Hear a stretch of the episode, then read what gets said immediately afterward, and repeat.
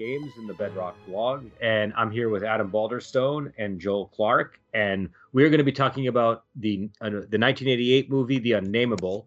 This is a uh, a, a film uh, directed by I I don't want to even risk mispronouncing the director's name, so I'm just going to say it was made in 1988. It's based on an H.P. Lovecraft story, and the film is about a group of university students that decide to stay overnight in a haunted house. I don't think that quite captures the No. the, the, the movie's plot, but you know, it, that's one way to describe it. Uh, so I don't know. Before before we get into our discussion, what did you guys think of the movie? Was this also your first time seeing this film? My first time seeing it. Yeah, my first time as Yeah. well. Same Ooh. here. Same here. I thought I had seen it, but I realized I'd never seen this film. I, I've was in high school when it came out. It's kind of amazing to me that there's a Lovecraftian horror film that came out in when I was in high school that I never saw, but somehow it happened. So I'm kind of surprised I never saw reruns of this on sci-fi or anything like that. I guess you'd have to edit it a little bit for that, but yeah, I never even encountered it at all. Yeah. um, so what did you guys think of it?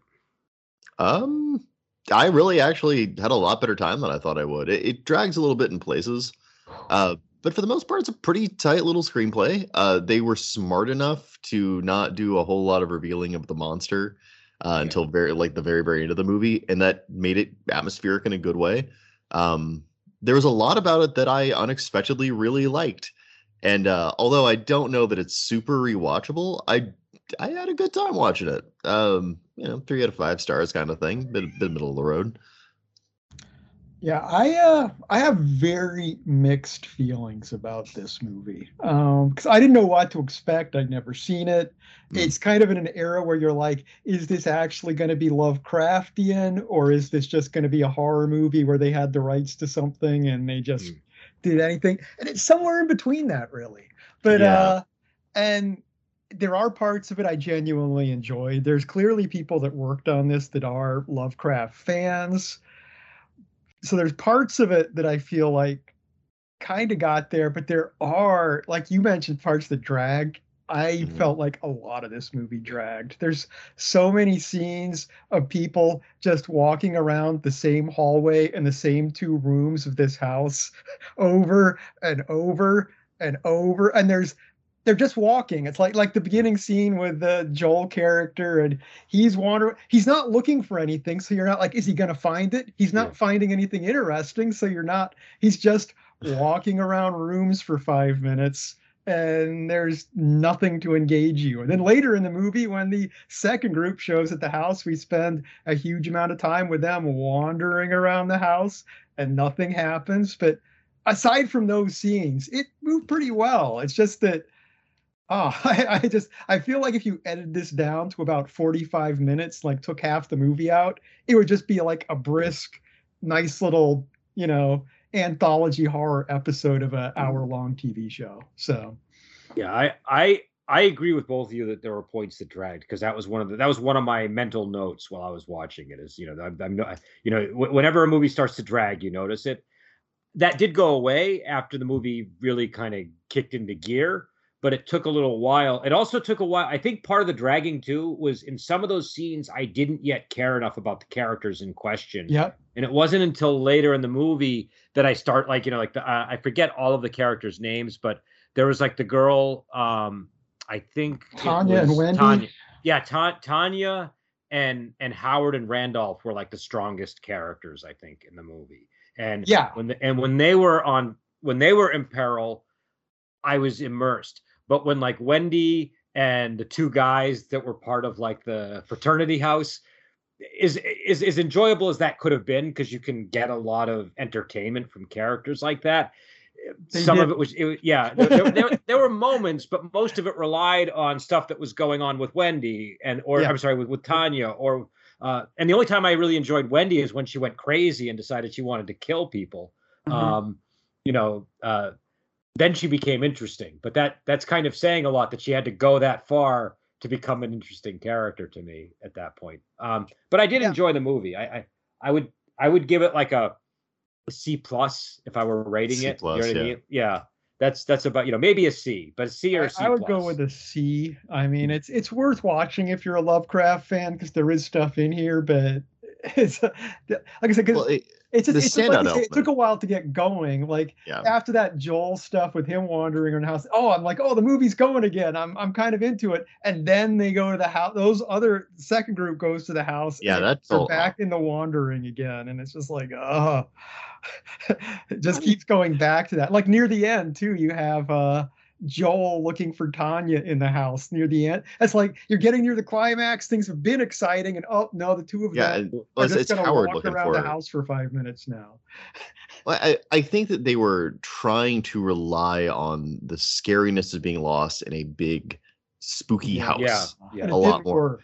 They It got- didn't, The and even direction, the direction failed like- beyond that part. Well, Yeah. it- an episode of Scooby Doo understands it better than they did. You know, you have one Yeah. scene where they're running around in the house and you make it frantic, like Yes. because that drives it home. But like, it just wasn't a good enough house. Uh, It actually, the house reminded me. What was that movie we watched? Uh, like it was like you know, Devil Night or something like that. I forget what it was called. Where like a of bunch of kids. Yeah, yeah. of It's actually been Demons. Compared to yeah, Demons yeah, quite a it's bit. I, I could. s- comparison. that's a really good comparison. But Night of the Demons knew what to do with a haunted house. This movie didn't.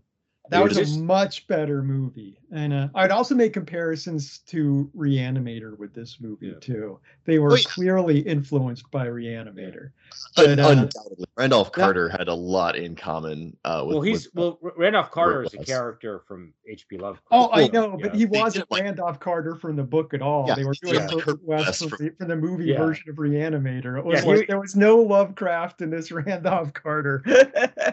zero. He- but you know what aside thought? from him looking vaguely like Lovecraft, I think you're right. Like I think he kind of he kind of they got somebody that kind of you, Yeah. you're like if you're going to cast Lovecraft, I could see it. But yeah, he had like a very arrogant. um I yeah, I, I could see the Herbert Herbert West West vibe. reanimator. Yeah. if we're gonna if we're gonna talk about the Randolph Carter character, comparing him to Herbert West in the movie Reanimator, Herbert West in Reanimator is a fantastic character. He's a dickhead, he's arrogant, he's a jerk, but he makes sense. He's Yeah. smart. You understand what he's doing. It's like I love that character watching that Oh, movie. Absolute And standout character. This character is just a troll. He's a weaselly jerk ass. But I, I liked him though. Like I liked him too. I like Standout the element of the actor. movie. I thought the performance was really good, and the writing really let him down. It was because it's like it's he had like one okay, good line. He had one have- we have- really good line. what? He had one really good line, but aside from that, I, he's the best written character by far. But yeah, even considering that, I would he I would disagree with that actually. really, uh, who's your yeah. who's your standout best written character then?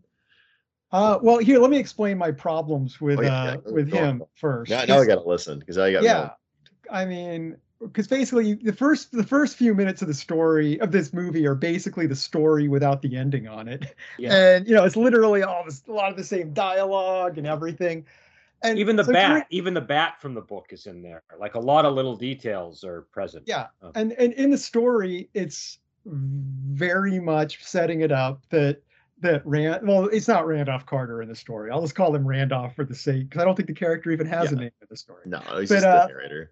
So in the story, the Randolph character is uh is is the one who believes in the supernatural. He's trying to convince the other people that his impossible stuff is real. He's open-minded, and the other character is the skeptic. And here it's like, okay, they do that in the opening scene. Joel's the skeptic, Randolph's the guy who believes in the supernatural. And then the next scene, Randolph Carter shows up, and it's like, oh, he's just trying to fool us. There's no supernatural, blah, blah, blah. And just keep there's no consistency to his tone. And then it's like, oh well, people are like, oh well, maybe it's maybe maybe it is just people playing a trick on us. Oh, don't be too hasty. It might be there might be more going on here. And it's just like all he does through the whole movie is just He's just a contrarian. he's just he's just a contrarian troll. And it's like I but it that's just- consistency number one but number two i think i think uh, i also think it's not that much of a contradiction because at the beginning he's just saying these things are possible but then uh, being expected to believe that this guy got actually killed by a supernatural that's creature somewhat you know because they do establish that the guy spends all his time in the library that he reads folklore all day and he has like you know he even says in the movie something like you know there's a kernel of truth to all of these stories but the, but there's obviously like an elaboration and so i don't think he was expecting there to be you know obviously when he when he does find the necronomicon and all the stuff he puts all the pieces together very rapidly Yeah. because he's equipped to but i think um you know he wasn't he, i don't think he, I, I think he just wasn't expecting it to be like that. I also think he was cowardly a bit. Do you know what I mean? I, or maybe not cowardly. cowardly? He- he Selfish. seemed like- selfish, not cowardly. selfish, yeah. It, Yeah, well, Like- the, the other thing too, uh, like the, the part, the, here's the line that really made me hate him. I was just Okay. like, it was just like he crossed the line into you're just well, not not hate him, sorry, but hate the writing of his character Mhm. was. It's like okay, you set up this conflict in the opening scene, and then then the moment the moment where uh where I think I think it's when uh when um uh, Randolph and Howard first run into Tanya at the house she's telling about the monster and then he gives this sneering look at at uh at Howard and it's like oh would you say he's un un this unnameable and it's like dude it's like Howard wasn't even the guy you're having this argument with. You scored no points because Howard was the guy who didn't even give a crap about this discussion. He was just sitting there. It's like it's like for the movie to be like, oh, look at that, uh, and I mean, it just well, that's it just that is a line so- that should have been delivered by Joel sarcastically to Howard, but Joel died way early in the film. And so exactly. his I think like I think that mess. I, I don't think they should have killed killed Joel off so early in the movie because it kind of undermines. Well, here here's what I think happened. I think number one, they they split the two characters from the story into three characters essentially, which Uh-huh. is sort of like what's that movie um, where the where the woman gets buried alive and the boyfriend ha- has to drink the cup. Of Oh, uh, I, should we say the title because that's a huge spoiler. I know. no, the we title. should. Well, yeah. Well, spoilers. The Vanishing, right? It was the Vanishing. Yeah. right? Okay. so in the it. French version, there's two characters, and and and it's a much more morbid ending. Yeah. And in the American version, there's three characters, and that totally changes the ending because the trajectories that the characters. Yeah, on. you're right. You know what I mean? Right. I have So- both versions. yeah, You're, you're so- correct about that. Yeah. Yeah. So yeah, I yeah. think, I think here it's similar. I think they they split them into three for a few reasons. Number one, they needed to kill somebody off right away to kind of because this isn't just a Lovecraft story. This is like Lovecraft plus slasher movie is what this Yeah. is, right? It's like Well, it- it's a slasher rubber monster Lovecraft. movie. Yeah. Yeah. Um, so they had to kill somebody right away. Also, the the the the the the Carter character is obnoxious, so they needed mm-hmm. somebody who and the, and the skeptic would have been obnoxious too. So they needed mm-hmm. somebody who was like the likable guy for mm-hmm. people to get behind. You know I feel like mean? the freshman was way more like if you're gonna have a sacrificial lamb, make it the guy who wasn't arguing. But I think that maybe they thought that like and I as a if you were gonna write this, it'd be hard to write two characters that had an argument at the level they were having through the whole movie and still make that interesting to the audience and make their Yeah. dialogue believable and everything. So they just removed half the equation and made the other guy just a mouthpiece for whatever they need to get said at the time. It's easier. but also this is a pretty hokey. I mean, I think we got into this. Might even be one of our notes, but this is a pretty hokey movie. Yeah, it is. I think Joel Pretty hokey. It's a Oh hokey yeah, movie. is hokey. So for lines like, you know, would you say it's unnameable? Or memorable. I I gave I graved it on a big big curve because I'm thinking 80s slasher movie dialogue, not like Lovecraft dialogue. Well, it's it's not like I'm rating the dialogue on the quality. It's more the intent and what it's achieving. Mm. Like it's not that it's bad. It's just I mean, well, going to the end of the movie, it's like at the end of the movie, he's Randolph is like, "I've really seen it, the unnameable," and it's like you were the one who believed in the unnameable at the beginning. Have you been on a journey to believe what you believed at the beginning of the movie? Because you went nowhere.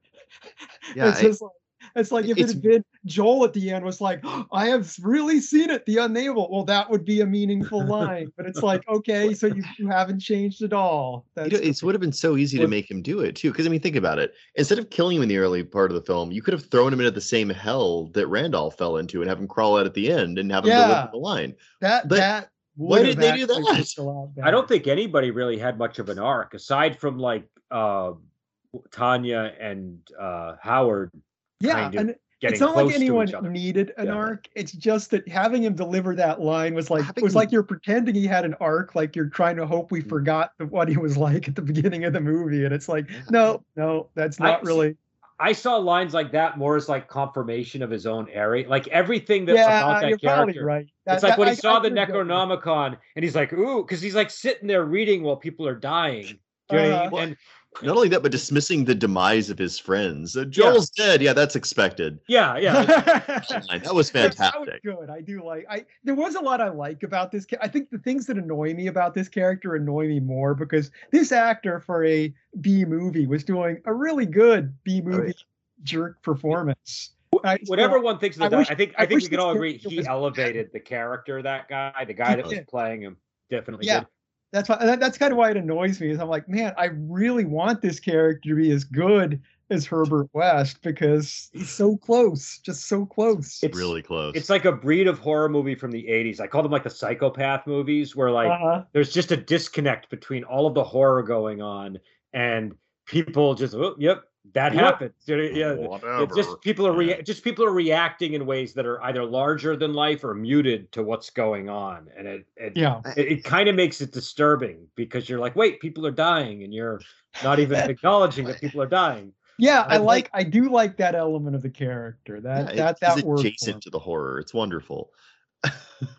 but um, I, I we should talk about the soundtrack because um, I know okay. we have a lot of to get through on that one. Um, Joel, you brought that up. So what was your what what was it that made you want to talk about the soundtrack? Well, uh, I brought up the soundtrack, and independently from that, I brought up the sound, like the foley, like the sound design of the movie, because they both they're really present in the film. Like the soundtrack, and a lot of uh, a lot of scenes is really good. Like there's a scene where the camera is like kind of following uh Randolph through the school and there's this this wonderful like suspenseful music playing. And there's a lot of moments like that in the movie where the the score is really I, I won't say like it's incredible, but it's solid and it's appropriate.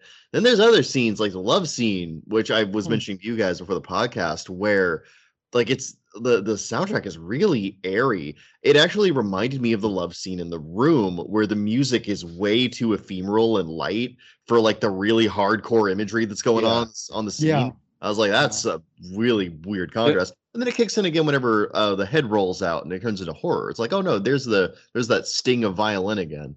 So I wanted to at least bring that up as an object of consideration, and then independently, I want to talk about how cool the screams from the monster were. Mm-hmm. I, I I agree and agree even further than you because I think that the the soundtrack was pretty bad overall. I didn't I yeah, didn't like any of the soundtrack. Um, even the stuff like because even the stuff like it was tonally correct. Like when like when when they were trying to be suspenseful and they were playing suspenseful music, it was totally correct. But it was not working for me for whatever reason. It was like it was just generic 80s synth horror yeah. music. That's all it felt like to me. It was just like, yeah, they they just bought this by the barrel from the 80s 80s synth soundtrack factory, and uh that's what it is. But I will agree that the worst offenders were those lighter moments where the music is like jumping or it's like it's like really bad Mozart is how I would describe it. Do you know what I mean? It's just like it's jovial and bouncing around and and airy, like you said, and it, and you don't know why it's that way because it's like, wait, they're hanging out in the woods. Why am I hearing this weird ping pong ball music that's just kind of, you know, I don't know. It, it, that didn't work for me. But but even the even the serious music, I, you know what it lacked? It lacked like it lacked like a warm melody that would make me want to hear it again. Do you know what I mean? Yeah. Like it, yeah. Um, I, I, can't. I can't. If I tried to remember, I mean, I've got a memory of kind of what it sounded like, but I couldn't. I can't hang on to anything from that sound. Like long sustained. Yeah, it doesn't have any character harmonies. It was like yeah, yeah you know, it was like yeah. that kind dun, of thing. Dun, dun. Yeah. yeah, there was a lot of that. I, I, think Adam's criticism that it's canned music is pretty strong, and it it again drives budget. home. Yeah, I bet none of it was written specifically for this movie. No, they just kind of no used way. some music that they could get rights to. Yeah, this, this is lowest bidder music, and it it again uh, kind of clarifies your your earlier observation that if this was like an hour long or 45 minutes long yep. would be a really solid anthology horror entry i think yeah this was like an episode of the 80s twilight well it wouldn't be twilight but tales from the tales from the dark side if it was an episode yeah, of tales from the dark side it would be great side. Would have so, been. Would have been a classic episode. Yeah. How unfortunate yeah. they bloated it with all these weird B and C plots. Yeah. Now, what about the uh, sound design? Because I know you want to talk about that too. I like I liked the monster screams a lot. I know that it was just a woman screaming and some like some weird synth put over it, but it's so present in the soundtrack and it's done at such appropriate moments. Yeah. And I like the weird suckly breathing sound. Um, I like a lot of the sounds in this movie. And what I'd like to point out about them is they're not only effective at the movie, they're accurate to the source material. Uh, when Yeah. sounds referenced in the little, what is it, eight page short story of The Unnameable, these are the sounds that are mentioned very specifically. So Mhm. I like that. I don't have a, a deep analysis of it. I just thought it was cool. I like the scream too because when you first hear it during the flashback scene at the beginning of the movie, it's like I thought it was someone screaming in danger, and you kind of realize, Yeah. oh, it's the monster making that scream. It just it just Yeah. creates a weird dissonance that the monster is making this kind of terrified sounding scream. It's Yeah. just uh and that makes sense at the end of the movie too. Yeah. I think. Um, yeah. But uh, yeah, I like I, li- I agree with you. I think the the one part of the movie where I noticed the sound and it didn't like it was in the library when it picked up on like the hum of the fluorescent, or the hum of a Yeah. radiator. I don't know if that was intentional or not, but I remember that was kind not. of kind of well, it could have been, but yeah, I think you're probably right. It probably wasn't. Um, but yeah, I, but but I, I agree. The scream of the monster was a pretty cool uh, element of it. Um, and it, it was like agonized. It wasn't like ooh spooky sound. It was like something that was in pain, and I liked that a lot. Again, that's reminiscent of Lovecraft's actual writing, where there there's not necessarily an ele- element of pathos to the monsters, but there's an element of like sincere fleshy pain to them. Yeah. So I guess uh you know why don't we talk about the monster now? Because Oh, yeah. we have a lot of topics for that one. I think we should try to get through them. Um in the book, it's eh, I mean, we could probably be here all day trying to explain what we each think the unnameable is in the story.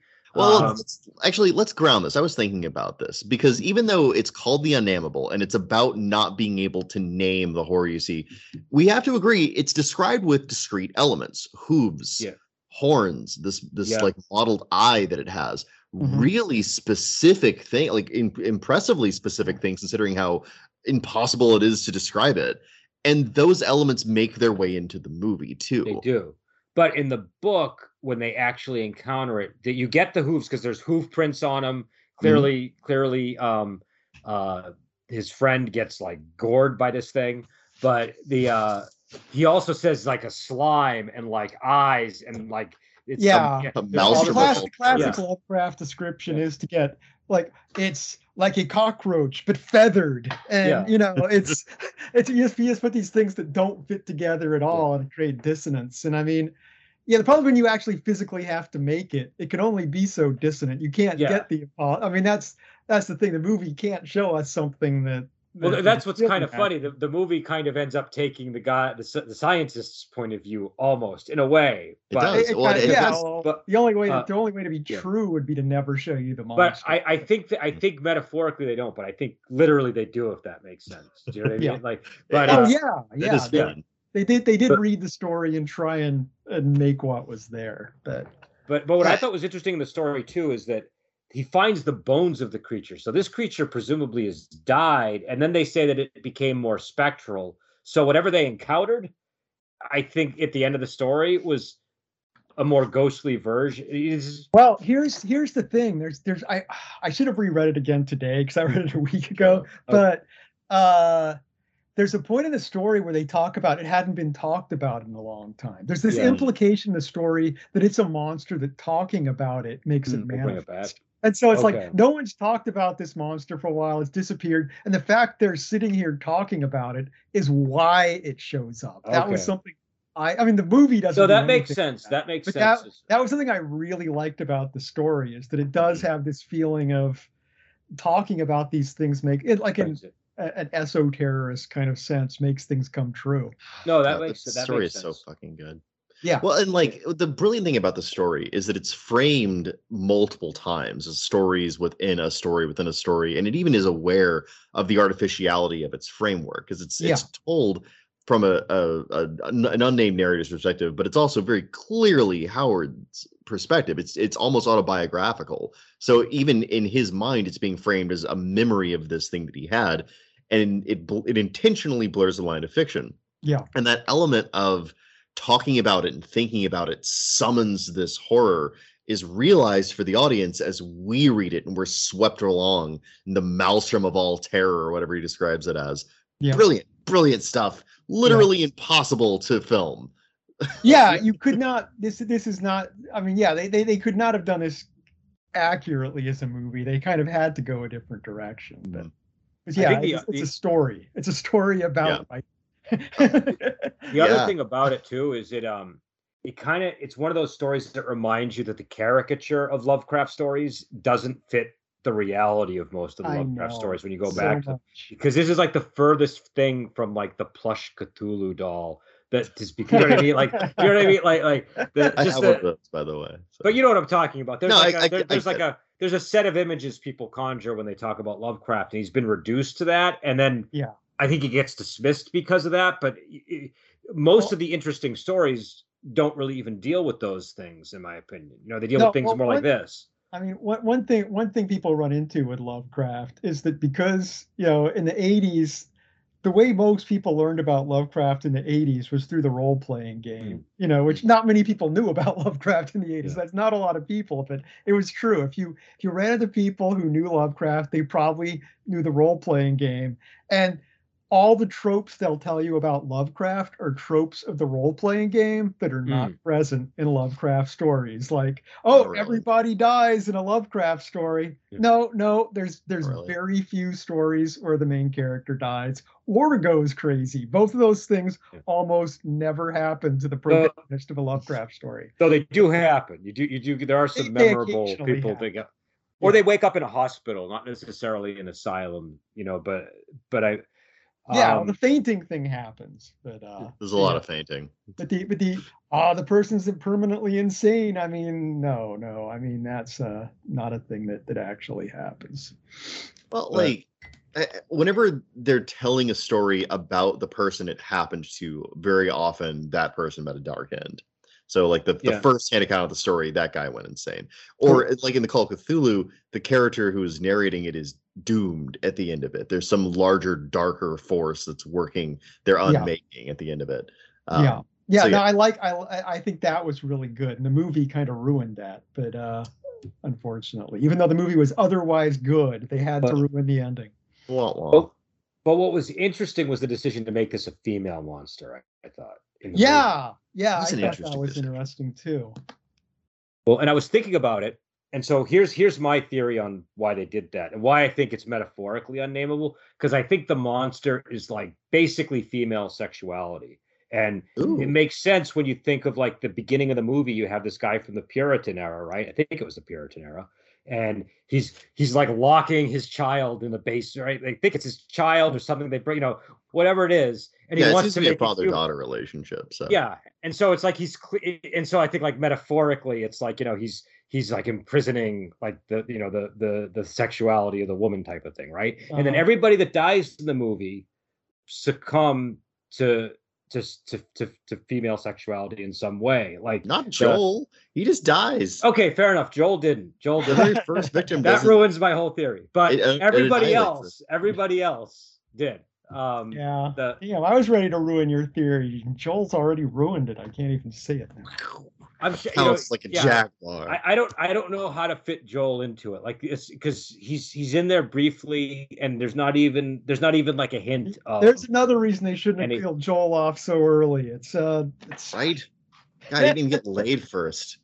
Way to live up to the name, jackass. but I thought that that was it. I thought that that made the monster like oddly sympathetic at the end. Like just the, and I think that had to do maybe with the performance of whoever was playing the Yeah, monster. really, really good physical acting from that Yeah. actress. I'd like to point out. I it clearly failed at being the unnameable. Even the movie acknowledges that for the record. yeah. Because Yeah. at, at the end, like Randolph crawls out of hell, having an another a different adventure we didn't get to see, and he's like, "Oh, down there, that was the unnameable." unnameable. You, Yeah, didn't, you're you didn't see the unnameable. It's unnameable. Let's let's move on. There's, where's the credits? Let's walk over there. That's that that's a good point there. Yeah. So uh, so it fails in that regard because it had to almost by definition. But for what it was, for the rubber suit monster, it was it was interesting. Like it Mhm. was an interesting design, and it did actually incorporate the elements from the stories. So Yeah. I don't know. I got to give him points for it. That Yeah, it took some I- stones to put that on the screen. It is I- it is funny though that they do spend so much time keeping the monster off screen for over half the movie, and the movie poster is just a big shot of the monster. Yeah, I- but I, but that might but that's I don't know if you can fault the movie. That's like yeah. no, you can't. Yeah. That's marketing people. I just Oh, I'm, I'm faulting Hellraiser that too, people man. that. Yeah, it- I, I I did like the way that they slowly unveiled the monster, and I was kind of worried that when they did unveil it, it was going to be like, oh god, like a really bad looking, you know, practical effect demon. But I it, it was really effective. The The effects moment- were the effects overall. The gore effects in this were Oh, well done. I mean, A- it's and also, did it did it not remind you a little bit of a Chinese ghost story? Some of the elements of this Oh. movie, the tree, the tree spirit coming in and attack. You know, just like yeah. Oh, since know- since we've got Chinese Ghost Story mentioned, I noticed that's on Prime again now. So oh, the Oh, is it? original Chinese Ghost Story. So just just to completely off topic, anyone who hasn't seen Chinese Ghost Story, listen to this podcast. It's on Prime. If you haven't, go watch it. Yeah, it, I also recommend it. It's one of the few movies on Prime I've actually purchased, and I showed it to my girlfriend, and I think the Taoist rap scene sold her on how great it was.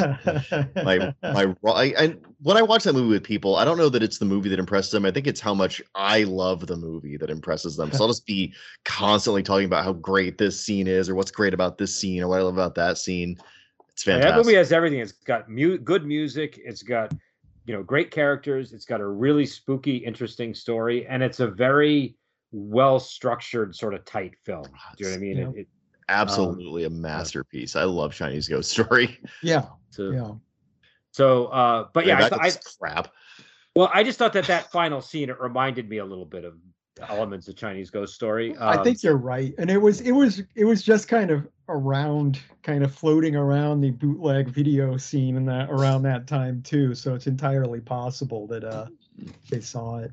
Yeah, I mean, I, I was. It's one of those things where I was like, I, I mean, I don't know if they would have seen it or not because of the timing. Because it's like you don't know when it would have actually been available to them, but Yeah, it seemed it seemed pretty similar in some ways. I, I uh, also got I also got an Evil Dead vibe too. Yeah, the trees. Yeah, yeah, I think Yeah, I would agree with the that. two. I would say Evil Dead's the more likely uh, thing. It to it. but uh, yeah, actually looking at Chinese Ghost, that's 87. So 87, Yeah, really one, close. one It's year really to reach the U.S.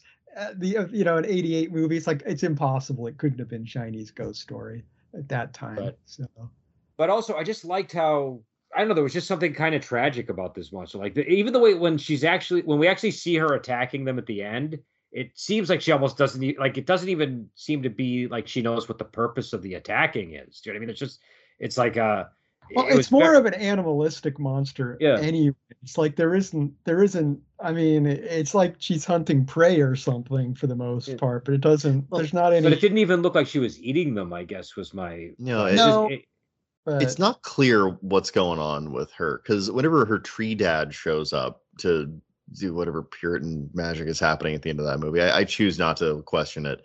He condemns her in a moral dimension. He says that you renounced your human soul.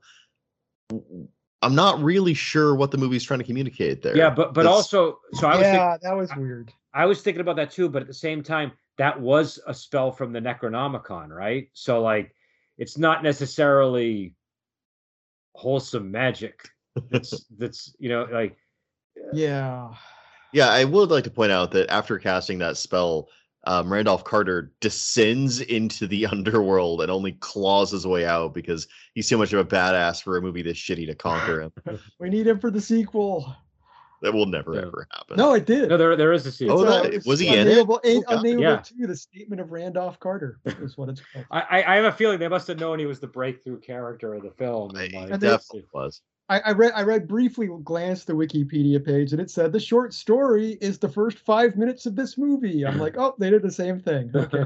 Yep. I mean, they're it's, it's you know what it's like. It's probably like Evil Dead 2. They probably took a page right out of Evil Dead 2 and like put the first movie in like the first. Oh no, no, no. Right. The uh, the sorry, the, the, the actual story. There was a statement of Randolph Carter. They do that for the first five minutes of the movie, and then they run out of stories. They keep going for another hour and a half. Oh, okay. okay. Well, I, honestly, though, okay, so we have to look at this in the grand scheme of Lovecraft movies that have been adapted successfully. And I'm Yeah. talking about things like a Reanimator, which, although schlocky is great and does do the story and also kind of wraps it and does its own thing. And I think you sort of have to with Lovecraft stories. First of all, they're very minimalist, uh, despite all of the the prosaic weirdness of them. They are kind of minimalist. A, B.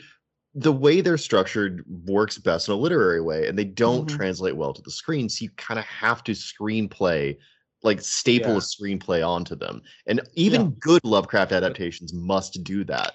Oh So- yeah, But that's You've what got- makes them so suitable to the screen, I think, because it gives the screenwriter the freedom Yeah. to make a movie that's not chained to like the structure of a story. Do you know what I mean? Yeah, here's Uh. the problem though when you do because like it's not always a problem, but doing the the putting the whole story in the first five minutes and then going on, the issues that created in this movie was during the first like the short story has this really good pacing of giving Yeah. you the lore. You're getting this background Mhm. fed to you piece by piece throughout Yeah. the story, and it's really satisfying. In this movie, you get almost all the lore in the first five minutes. Yeah. Then you get a little dump dump. near the end, and the whole middle hour of the movie, there's Yeah. you're not learning anything. Yeah. And that's Yeah, a and problem that- for this kind that of movie. pacing it, i think that's critical to the enjoyment of a lovecraft story because he yes. he drives you insane by degrees lovecraft that's his strength Yes. as a horror writer like you just looking at the structure of how he makes his things he gives you a little bit of information to keep you interested and keep you horrified until he gets real real deep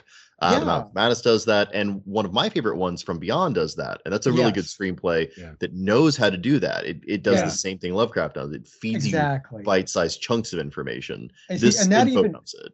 that even it from beyond too that actually is a movie where the first few minutes of it are the entire story and it goes on but it actually pulled it off so Yeah, that's. I- that's why i kind of qualified my statement because as i was saying it i'm like i can think of a movie that breaks this rule and is good but Well, I in think, general, too- it's a risky thing to do And this one, I think what you're saying is one thing that they could have done easily is they could have just had all of that stuff at the beginning spread out as they're all investigating the ho- house. They should have Uh, learned. Yeah, they should yeah. have. They, they putting the. I mean, I, I get they were just trying to make the same scene as the short story, and that's Yeah. fine. But they they used up all their gas right away and ran Well, out and of also they they kind of already overwhelm you with this this introduction that you get at the beginning Yeah. of the movie. it's too dense for an intro. Like a general audience isn't going to enjoy it the same way nerds like us enjoy it. First of all, and second of all, you're right. They run out of gas. They they use it all in one big burst, and it doesn't come off well. yeah, and it and it gives a lot away. You know, it's it's very yeah, so mm-hmm. like I think what Adam is saying is like that stuff could have been reserved for later in the movie. Yeah, Um, they should have. They should have. They should. Have. I mean, Yeah. yeah, pacing it out would have been way better. Because I mean, going back to like you know the stories you're saying he feeds pay, pays stuff out. I mean, the story, the Call of Cthulhu. If you were to actually film what's happening in that story, it's a guy with a box he got from his dead uncle, and he's just going through papers in it. That's all. Mhm. All the whole story is just oh, reading this, reading this, reading this, reading this for the most. Well, part. It, it, you know what it reminds me of? It reminds me of the adaptation of Mary Shelley's Frankenstein to the screen with uh, what was it, Robert De Niro, who played the yeah, eponymous the, the monster in that one. '94 Frankenstein. Yeah, yeah, Was that as early as '94? My I God, think it was. they they do the same thing where they they literalize the narrative device. They actually started in the Arctic with Frankenstein dying in a boat, which Yeah. I thought was impressive at the time. But now that I'm reflecting on it, it doesn't really work in a movie, does it? Um, y- you kind of want the the old Boris Karloff Frankenstein because that works better on film. The actual story itself, and not the framing device. of not the story. framing of the story. I Mhm. mean, well, and also it does it. It does it in two ways because it also opens with Mary Shelley talking about having the waking dream, and so Oh, there's so many layers in yeah. that. I mean, I think framing it, framing it is because Bride of Frankenstein frames it like with the uh the telling of the waking dream s- scenario. Yeah, Uh, Bride of Frankenstein was actually yeah. quite a quite a masterpiece. I was surprised how much I enjoyed that. I Yeah. think the the 94 Frankenstein my my opinion of what made that not work was they they were in some places way too faithful to the story to the detriment of the movie. Mhm. Um in other ways they they elaborated where maybe they should have not done so for the movie and that was also miscast. Robert De Niro is a great actor, but he was an odd choice for the Frankenstein monster yeah. and uh, Kenneth Branagh, who's also a great actor, it just seemed like his ego was out of control, and that that, and also, and even like at the time, I liked John Cleese in the film, but now when I see it, I am not so sure that that was needed either. Um, Yeah, and it's tragic because I like all those actors so much. I Mhm. think that it suffered from a, a pretty agonizing lack of direction and like a lack of vision. I, I don't think anyone Yeah. involved in that product had the same kind of like Yeah.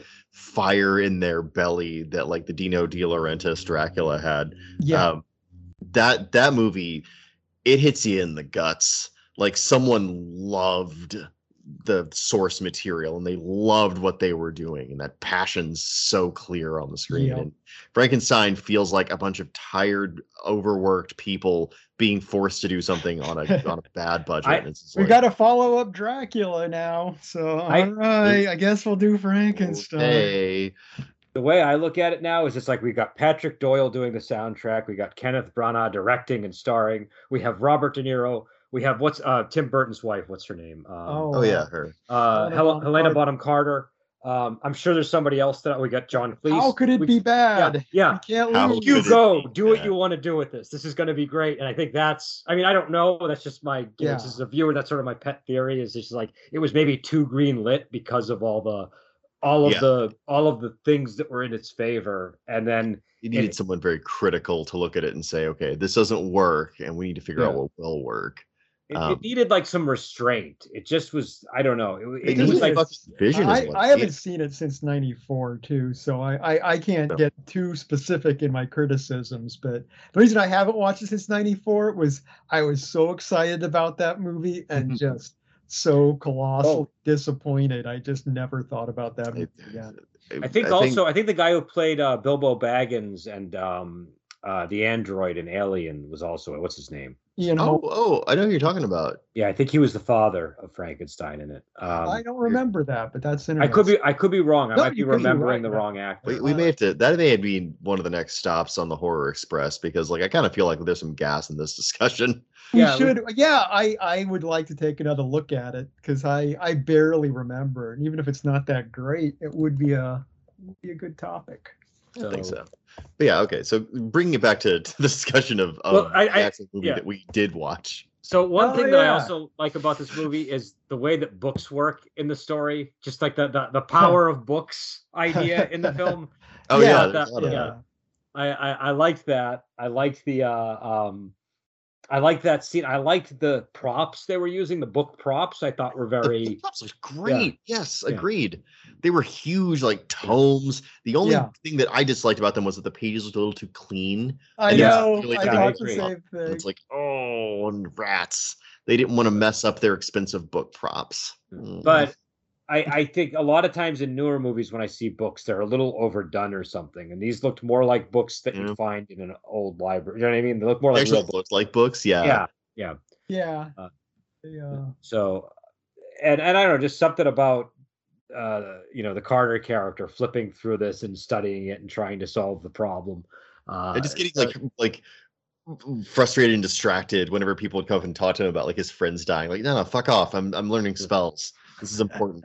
Uh, first of all, I loved that because it was sincerely charming, and second of all, I love that because it really did make it feel like a Call of Cthulhu game. Because you always have that one one player who's like, I find the Necronomicon and I'm just gonna sit down and I'm gonna read it until I have a spell that gets us out of here. Yeah. And, I And like for, that for he did Brendan, it's Dan. Dan Orcutt's the guy who does that. But uh, slightly. I probably have a few players that might do it, but yeah, he's probably one of them. Um, yeah, Uh, I have a few. But I just yeah. said what we both know. I was like, oh yeah, he's uh. Well, go, going back to yeah. Calling you out, Dan. well, no, I mean that's a compliment because that's what that's like Yeah, a smart no, move for a player. That's like I, uh, I, no, go, go, I, I, the conversation we had before the podcast, where I was talking about Cthulhu players, and I love it in the game when you get to the point in a long campaign where the players have all learned the magic and they're trying to use Lovecraftian magic to do good. it's always terrible. Dan's the guy you can count on who's just gonna do really terrible, but attempting to be good stuff with his I think to to, to reinforce that spice, point man. when I when I made uh uh Strange Tales of Songling, I think his character might have been the ritual master. I could be wrong. huh. Um. I, I played a Ritual Master in one of your games, and I inadvertently chose all your trap spells that don't do anything, and it was still one of the funnest characters I ever played. I, I honestly really had a good time playing that. So But uh Yeah. And so yeah, if you need a system for the unnameable, maybe um, for your consideration, Yeah. Strange Tales But- of Songling, written but, uh, by any award-winning author, Brendan Davis. I'm not. Oh, I'm going to be jealous of that until I die or win an Emmy. So probably death. But uh, um, but yeah. So I don't know anything else on this movie. I, I think we went over every topic. Um, Yeah, I, I think we got it. There, there wasn't a whole lot of meat on the bones of this thing.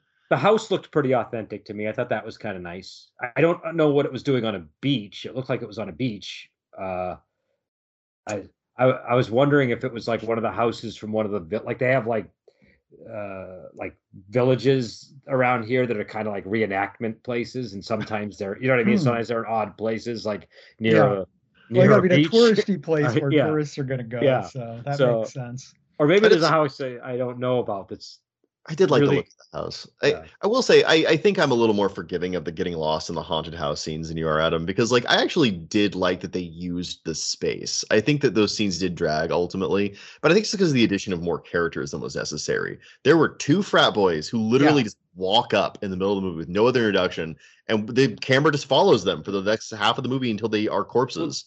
It's they're the douchebags in the movie. thing. They're the, they're the douchebags yeah. you're not supposed to like. Well, here's um, here's the thing for me. It's like if you're gonna spend so much time walking around a house, I like it when a movie gives you a sense of space, like you're learning. You're learning, oh, there's this landing here, and these stairs are here, and this is relative to this. And you're kind of, you know, if people are walking around the house and you're getting a sense of space in a way that's going to be Yeah. relevant, it Yeah, can that's really be interesting. But it was just like, okay, we've got these three sets, and we're going to walk around these sets over and over and over again, like an old Doctor Who episode. I think, And I think it was also coming from an opposite school of thought where it was trying to obfuscate what Yeah, the layout of the was- house was I, I to the think viewer.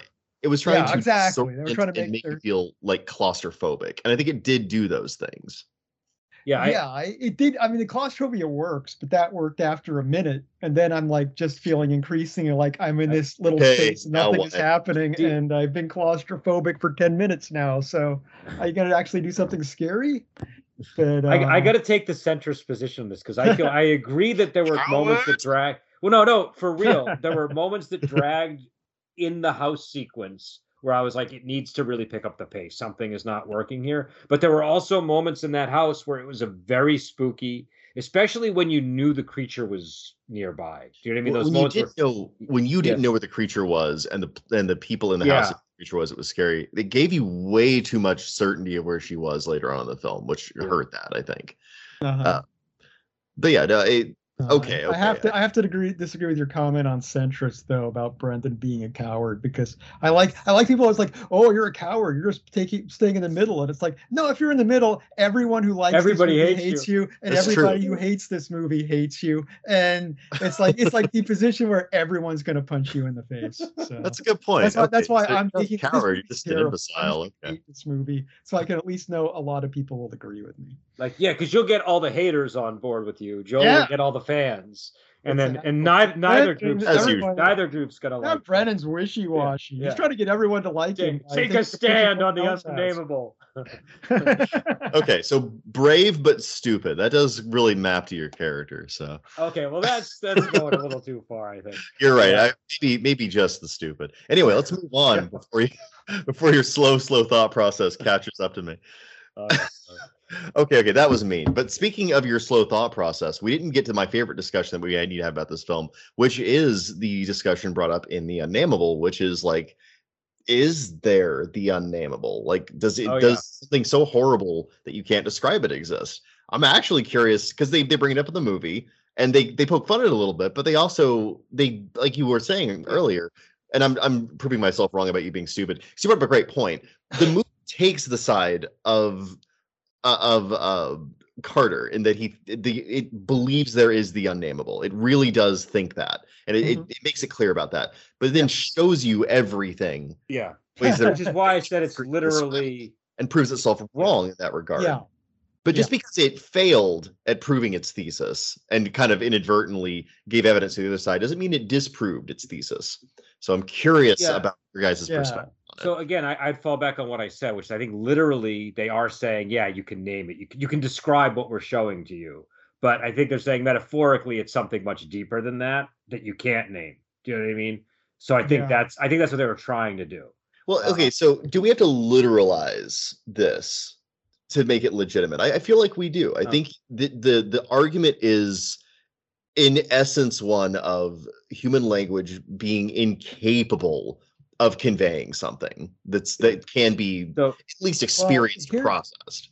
Here's here's one place they went wrong though, as far as trying to adapt it, making it harder on themselves, is by making the monster a physical thing. Because Yeah. instead in the like story, presence. it's a spectral creature. It's something you Yeah. see through a window. I mean, it can't have a physical effect. It does attack our characters, but it's a ghost. It's essentially a ghost of a monster. yeah. And they made it a monster, not a ghost of a monster, which makes it a much more physical, tangible thing. And Yeah. I mean, you know, doing the ghost of a monster requires a bigger budget than they probably had, or at least more trickery and cleverness. But Well, i- it almost seems like a quantum monster in the in the story Yeah. because it, it's described in I think what what you were saying, Adam, like contradictory terms, things Yeah. that can't be at the same time, and the the thing that makes it unnameable, like beyond human description, is that we're kind of able to see whenever we're interacting with the thing that superimposition in a way where human language not only fails, but it might Mhm. be designed such that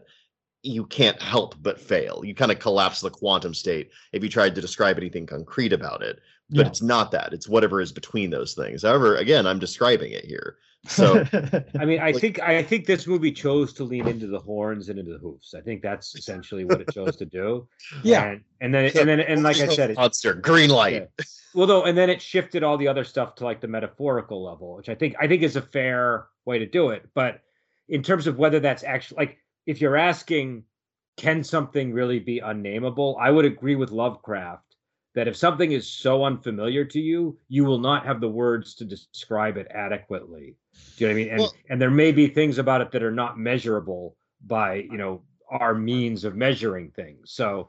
uh, You know, do you know what I'm saying? Like, I think, uh, Or, Well, or- or even if you do, language might fail to convey the reality of it. Like, Yeah, for that- example, I was thinking about John Carpenter's The Thing a lot.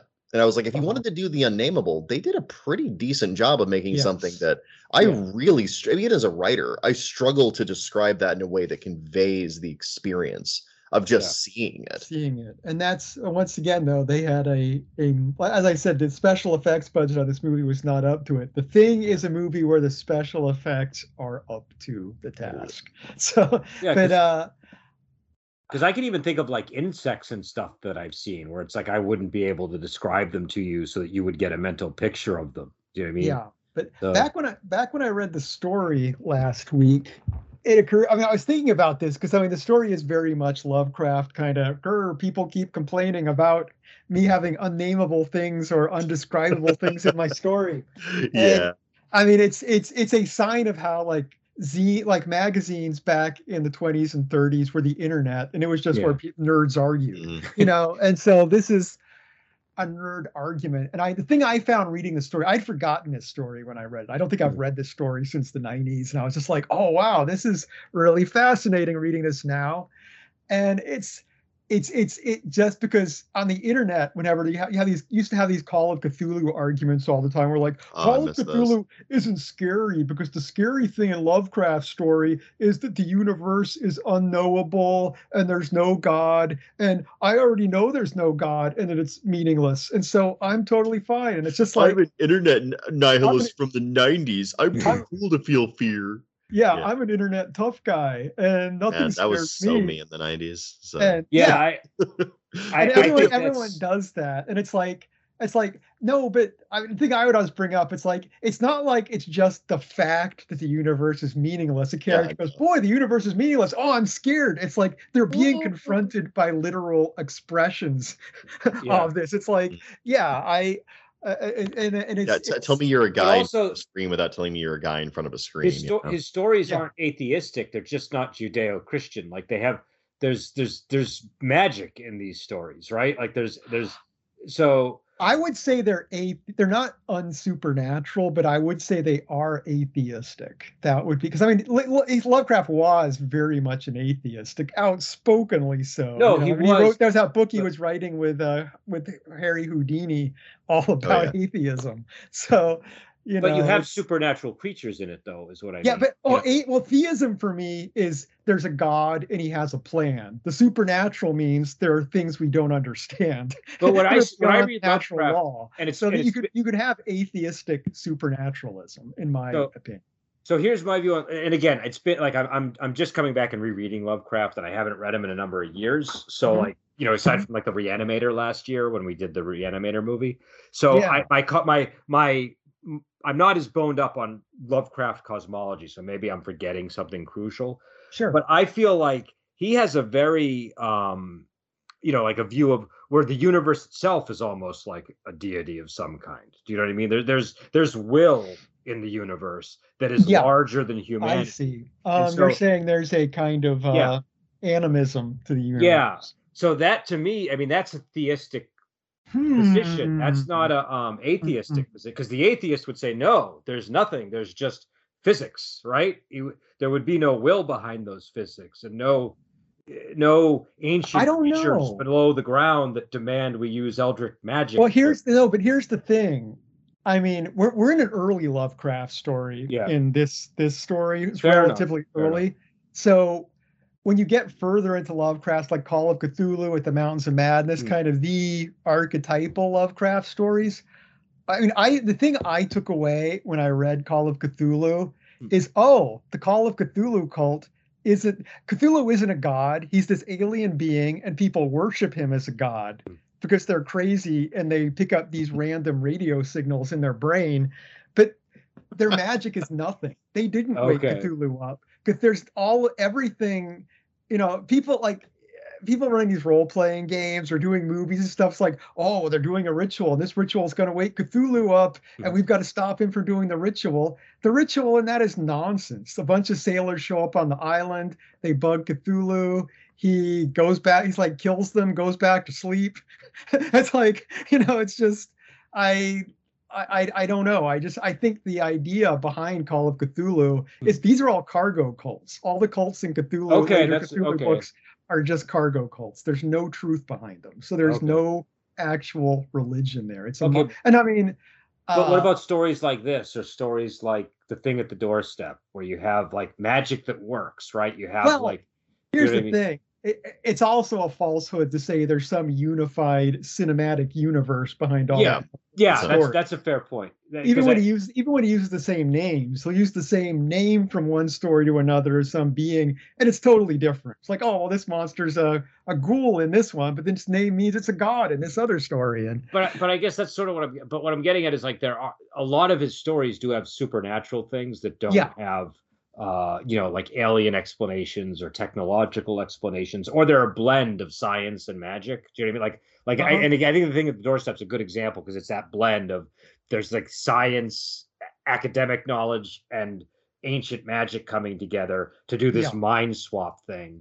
Um, but there's also kind of like an almost undead type creature in the story too. So uh, I don't know. I, I just feel like uh, to me, I- like I understand why why, and this is just to me just trying to support your point that like atheism doesn't buffer one from the terror of Lovecraft because Lovecraft's universe is inhabited by things that an atheist would reject. Do you know what I mean? Like I would an atheist I, wouldn't. I, I, I yeah. think you're. good. I, I like I said, I, I draw a distinction between theism and atheism and supernaturalism versus naturalism. I don't think they're the same thing at all. It's like okay. you know, I mean, saying there's things in the universe we a human can't understand, and they're just beyond them, isn't theology.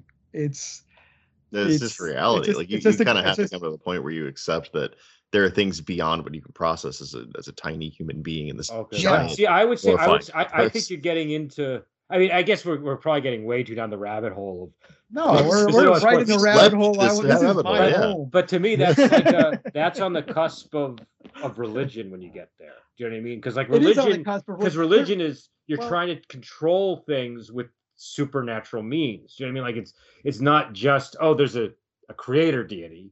But, uh, yeah, that- and my point is that you can't control things in Lovecraft. People think they can, but they're fooling themselves. You know, I mean, it's like, and I mean, he has really barbed attacks on religion. I mean, like Dunwich Horror is just Hmm. it, it's just a mockery of the story of Jesus. I mean, like beat Kind of. like But, well, but it, And In the, the the festival is a it- perversion it's of got the Christmas. whole thing with him but- calling for his father on the mountain as he's killed, and there's all these little things. No, in but there. that The that's why I'm creature- s- but that's Huh? why I'm saying he's non-Judeo-Christian. He's definitely like Uh-huh. because here's the thing. I think a lot of the like I used to read a lot of things like um Bertrand Russell and stuff like that. The like the athe- a lot of the atheist Yeah, I don't care from- about those yeah. people. But don't know what but but the thing is, I put I put Lovecraft into a similar category of Uh-huh. thinker. But I think sometimes what they what they what they do is most of their attack of theistic positions is, is an attack against like a Christian viewpoint and not other types of theology. Do you know what I'm saying? So I- Hmm. so well, I mean, I- okay, so I I think that's a good point because there is something transcendental and ritualistic and even human Yes, controlled in the Dunwich horror because he's ultimately banished by a magic book and there is a god. But how horrible is it that there's a god in the Dunwich horror? How terrible that it can be made flesh with with a human woman. Like yeah. Okay. Okay. You see what I'm saying? So I'm saying it's not like yeah, like he's he's clearly rejecting like you know uh, mainstream Christianity, say from the you know the period that he was there, but he's not rejecting all of these supernatural things that I would expect somebody who's like a '90s nihilist, like you were saying, to not be afraid of.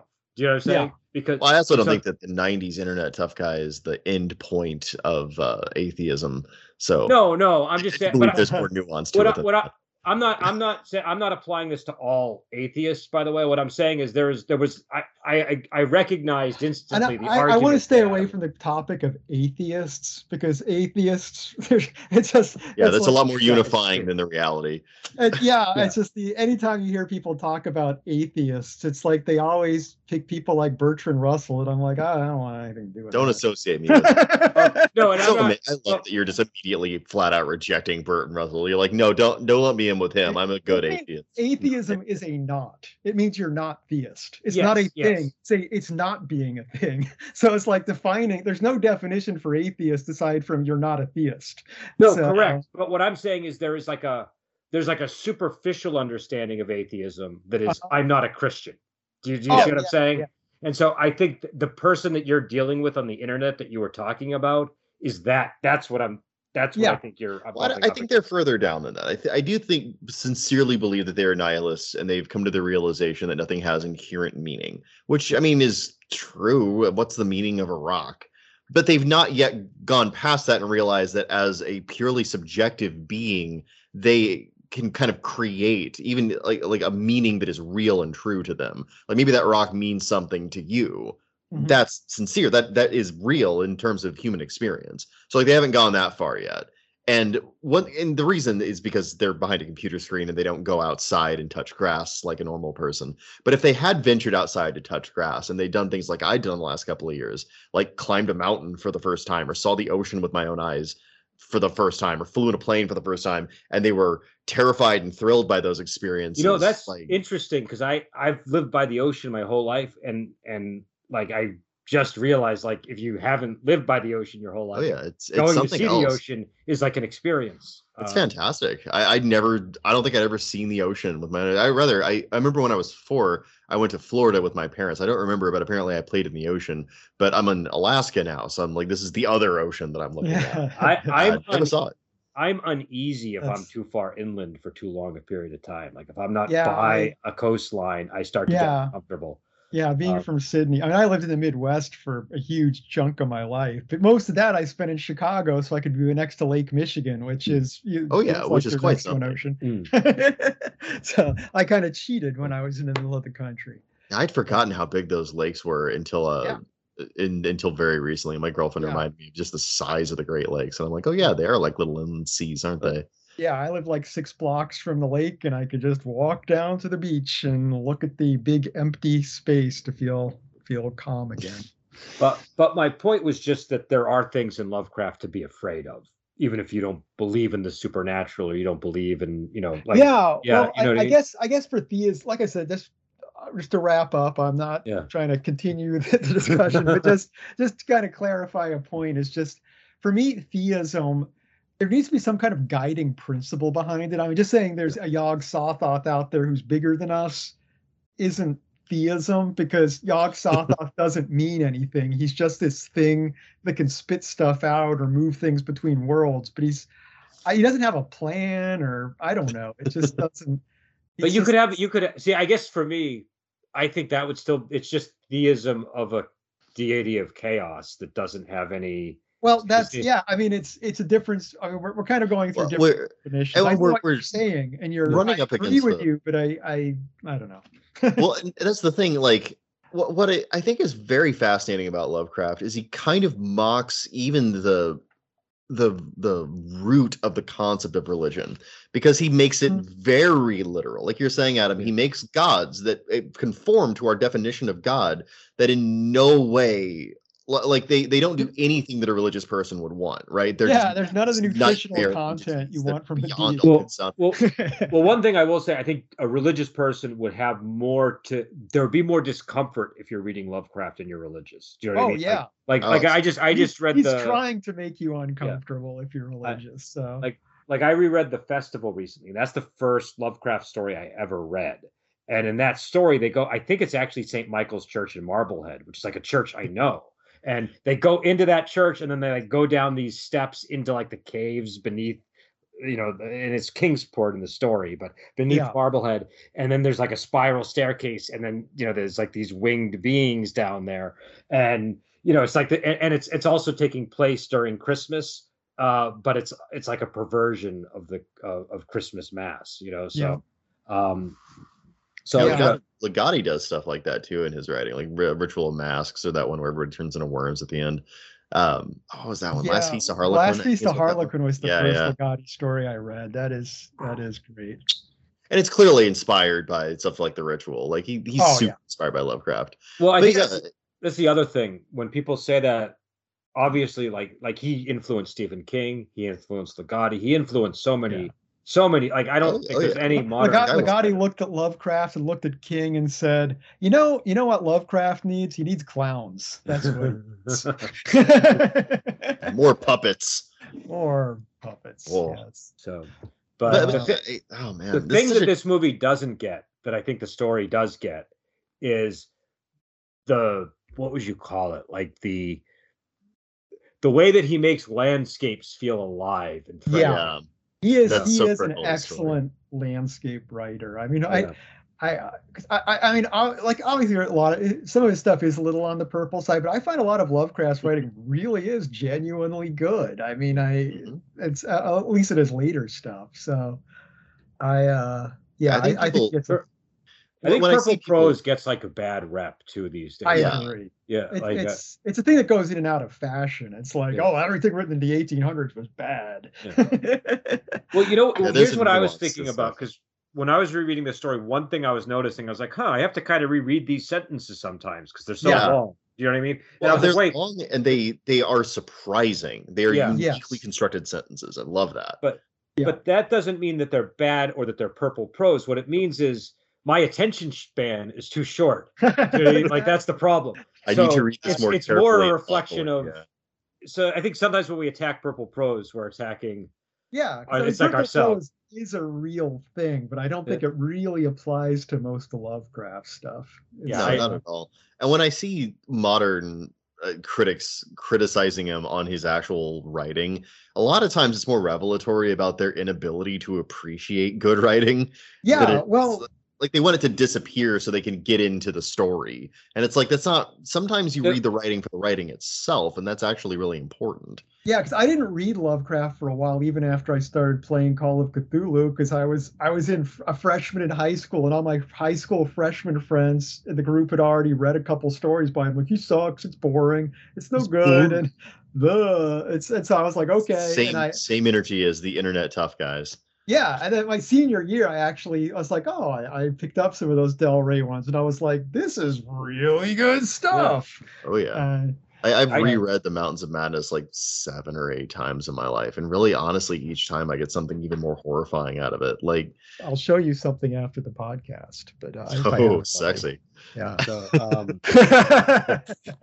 but I think, uh, yeah, I, I, to me, it's sort of like um, I call it like the the cult of the elements of style, where Oh yeah, it's like yeah. everything has to be the same and has to follow all the it's and it's sort of like what happened in the 80s with movies where like Yes. dialogue has to all be this way and efficient and the movie has to flow this way and then That's every right. movie started to be boring and you know they had to so Everything, yeah. Every movie now this needs to be banter. Oh, Yeah. light banter. Oh god, yeah. The, the never-ending fucking Let's have light banter. banter to minimize any tension the audience might be feeling about what's happening in this movie. Yeah, make sure to completely deflate every dramatic beat because we've got to be snarky. yeah. yeah snark takes me out of a movie like unless it's a movie like this where it's like okay this is this is meant to be like there's like a little bit of Seinfeld going on in the movie. Do you know what I mean? There's like a little bit of that kind Yeah, of. well, their version of Yeah. Randolph Carter is snarky. That's Yeah. just that is one Um, of his personality but- traits. so. But there are a lot of movies now where characters who have no right to be snarky are being snarky and snappy. yeah, who and- wants snarky Captain America? Yeah. So Well, also it's like normal people don't talk that way. Is the other problem with like there's not Mm. that that that- I don't know. Oh, it was fun when it was fresh, when it was like in the first Clerks movie, yeah. or, or like in Pulp Fiction. But Yeah. like the era's past. Like Well, going that- back that's to also everything is fashion. Purple prose goes in and out of No, but- fashion. Snarky dialogue goes in and out of fashion, and it's. uh I wouldn't blame Clerks and Pulp Fiction for that though, because those I wouldn't blame them. No, no, no, not were at all. They were great. I, Uh, no, no blame is being thro- cast their way. It's just no, I'm that saying was, those are good. that was when it Do the opposite of blaming. Yeah. Uh, but but there's a difference between a guy who pioneers Clerks and the guy who was Yeah. inspired by Clerks and wants to do Clerks. but yeah, yeah. It's like the Yeah. it's like the difference between Pulp Fiction and then all the people that imitated Pulp Fiction. exactly. And it's Um, yeah. like- Um, For all of But his many faults, Joss Whedon can actually write very good snarky dialogue. But like, if you're trying to write like him, it doesn't it doesn't work. but also it's different because Quentin Tarantino knew why why he was writing it that way. Like if you look at a scene like the scene where Jules goes in and kills those guys in the opening of Pulp Fiction, Yep. that's you can like like do a really in-depth analysis of that scene and like Yeah. every word that he chooses has like a purpose for making those guys feel lower and lower than him. And there's like there's just a lot of like uh craft into the dialogue. Well, But what I, Tarantino knows how to contrast humor and horror. Yeah. At oh, the Oh, same yeah. time, it's like yeah, Surprising it's like your typical director. Marvel movie tends to use one to squash Yeah. the other. He he makes them both. They they, they both become stronger because of that. well, it's like we're being snappy because we have to, because that's what you do. Do you know what I mean? Yeah. Versus I'm doing this intentionally for a reason. And Yeah, can draw he's creating cinematic an effect. parallels. So to when, when somebody gets shot, you're like, oh man, you're suddenly no, you Right. you were laughing and ha ha, this is funny, and oh man, the guy's dead now. Yeah. I just, I just realized he was probably inspired by Full Metal Jacket. Oh, like think about it. Like the the Which which scene in Full Metal Jacket? the, the one where the sergeant is shrieking at everybody and like they're kind of like they're humming and awing about stuff and turning to a point and everything he has is as directed as a knife to the face it's like really specific detailed loud certain and like the contrast of that scene is a real similar energy Okay. Okay. Yeah. That I mean that's I wouldn't have thought of that, but that I mean yeah that, just, that just sprung on me because i was like Yeah. because i was thinking about who has the same intensity that sam jackson has in that scene and i was like well R. Lee Ermey does and i was like oh god he does yeah. light bulb moment but uh, but the thing- the thing I like about doing talking to you guys on this, it's just like, yeah, these, these thought, a lot of these thoughts just come to me. I'm like, when I'm watching the movie, I didn't think of any of these clever things. But now I'm like, oh man, I've got all this great stuff to say about this movie. so- but anyways, we should probably end it here. And um, yeah, before I brag about how wonderful everything I have to say is too much. and uh, and uh, and uh, well, I think we're gonna do more Lovecraft if we can. Right? Is that our? Is that So our a, a month of Lovecraft was what you told me, and I'm holding Okay. to it. April. Okay. Is it? Yeah, I guess it's and it's yeah, we're, end of March into April, right? Lovecraft Lent, we'll call it, right? Oh yeah, Lovecraft- Lovecraft. Four Lent. weeks Yeah. of Lovecraft. Yeah, so that Lovecraft Lent actually, yeah, that is better. Um, Uh, all right, so we will let you go, and we will talk to you later. Yeah.